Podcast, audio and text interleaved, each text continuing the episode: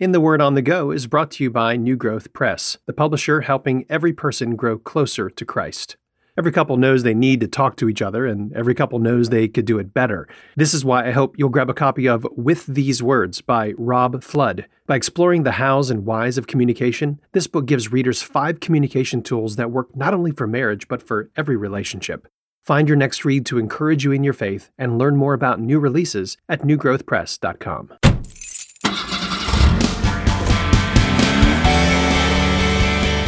This is In the Word on the Go, the podcast where we look at one verse from God's Word for 10 minutes of your day. Welcome to In the Word on the Go. I'm your host, Champ Thornton. Whether you're listening by yourself or with a family, this podcast is here for you to spend 10 more minutes in God's Word while you go about your day. In each episode, I get to interview one person about a favorite verse from the Bible. And today I get to welcome back Jen Pollock Michel.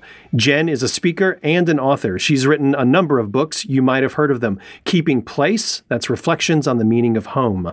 Another called Teach Us to Want, that's about longing, ambition, and faith. And most recently, Surprised by Paradox, which reminds us that Christianity doesn't just fill our minds with truth, but also fills our hearts with wonder. She's a regular contributor to Christianity Today and the Gospel Coalition. A wife and mother of five, Jen lives with her family in Toronto, Canada. And we welcome you back to the podcast. Thank you, Champ. It's so fun to be here. It's great to have you back. So I'm really looking forward to the passage you have for us today. Yes, I am talking today about Psalm 119.68, which is probably a pretty easy verse.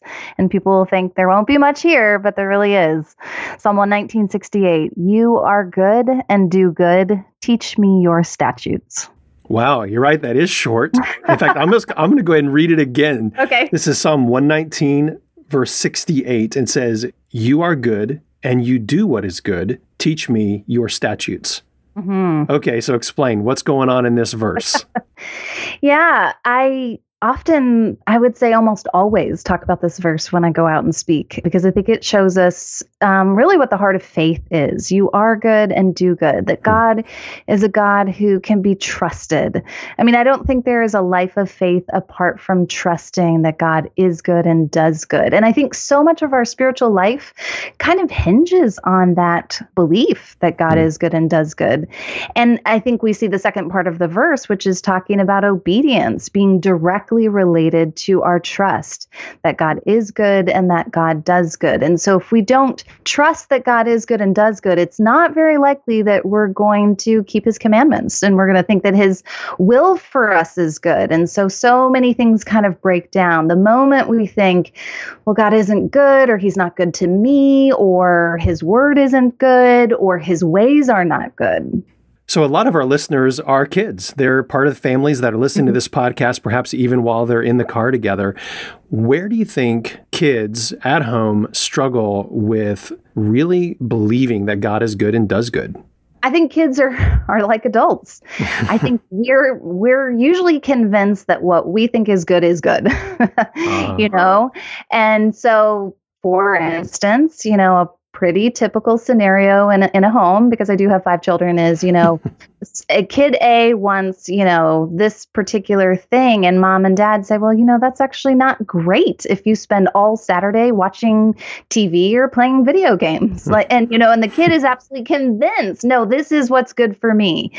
and so in trusting that, you know, that dynamic of the child and parent and trusting ourselves to our authority figures to believe that they actually know a good that we may not know that we may not really believe we may not really understand.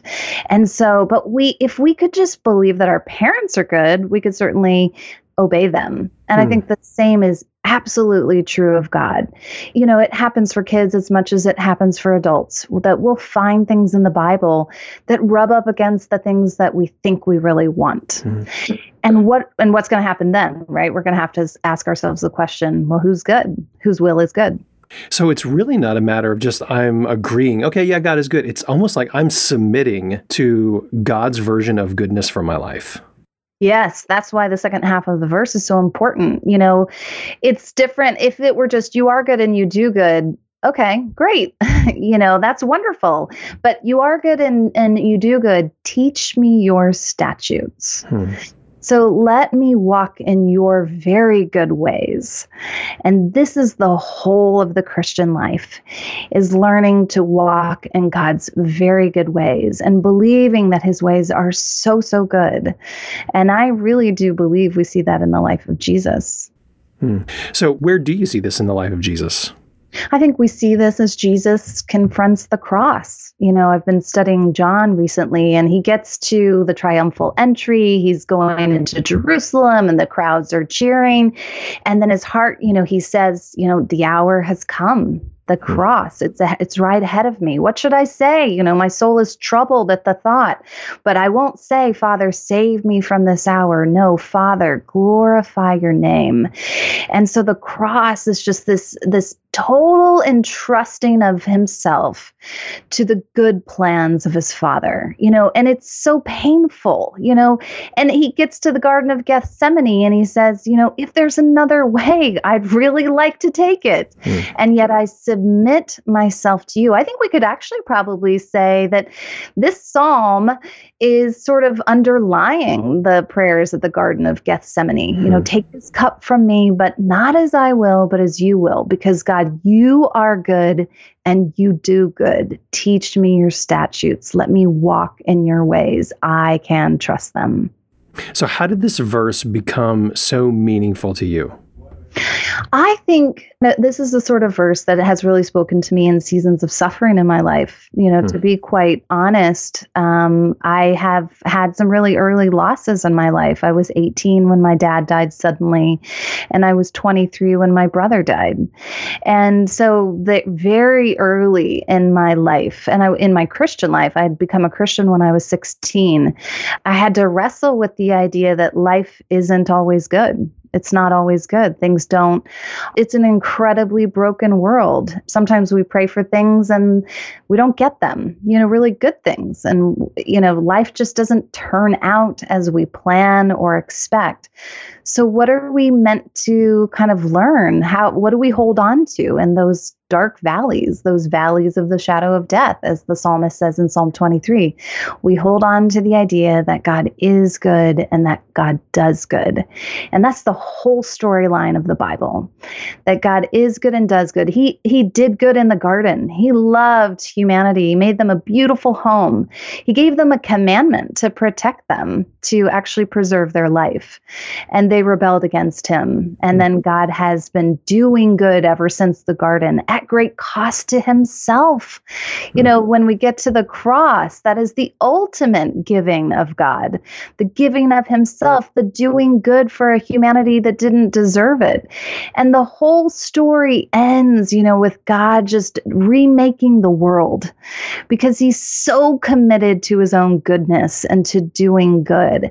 And I think this is just so hopeful for us, you know, whether or not we face, you know, really traumatic losses or just small disappointments in the everyday.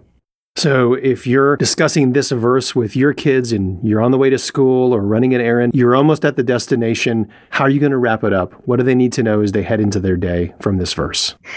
I have twins. One of them started losing their teeth earlier than the other, which meant the one twin was getting money and the other twin wasn't. and you can imagine what that caused, the kind of crisis that caused in our house. Oh, and yes. I actually told this first to my to the other son who wasn't losing his teeth. I said, "You know what? God is good and God does good. It's God who plans the losing of our teeth, and we hmm. can trust him." And so that twin looked at me and said, so God likes my brother more than me. because, you know, he just sort of felt like, well, if God plans our losing, how often we lose our teeth and when, and then he chose my brother to lose his teeth earlier, what does this mean? But hmm. this is exactly the kind of verse we get to sort of talk to our kids about and just the everyday sort of disappointments of life. I didn't make the basketball team. You know, I didn't do as well on that exam as I wanted. I didn't get into the university I wanted. That friend, you know, really hurt me at school. I felt betrayed by that. I just woke up and I I, I feel sad or I just feel grumpy. Mm. Well, you know what? Let's just take a step back. Who's ruling the world? What do we know about him? God is good and God does good. teach me your statutes. Let's walk in his ways. We can believe, you know, the beginning of the psalm actually says, happy are those who walk in the teaching of the Lord in one in one translation. And I think those are wonderful conversations to be having every day with our kids.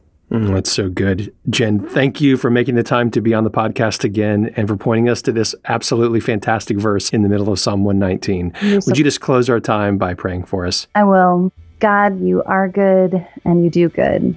We have a hard time believing that sometimes when our lives aren't good. Help us to trust you and teach us to obey you. In Jesus' name, amen. Thanks for listening to In the Word on the Go. This episode is brought to you by New Growth Press, which aims to bring gospel centered resources to every church and home. For more information about this podcast or to listen to past episodes, visit wordonthego.net.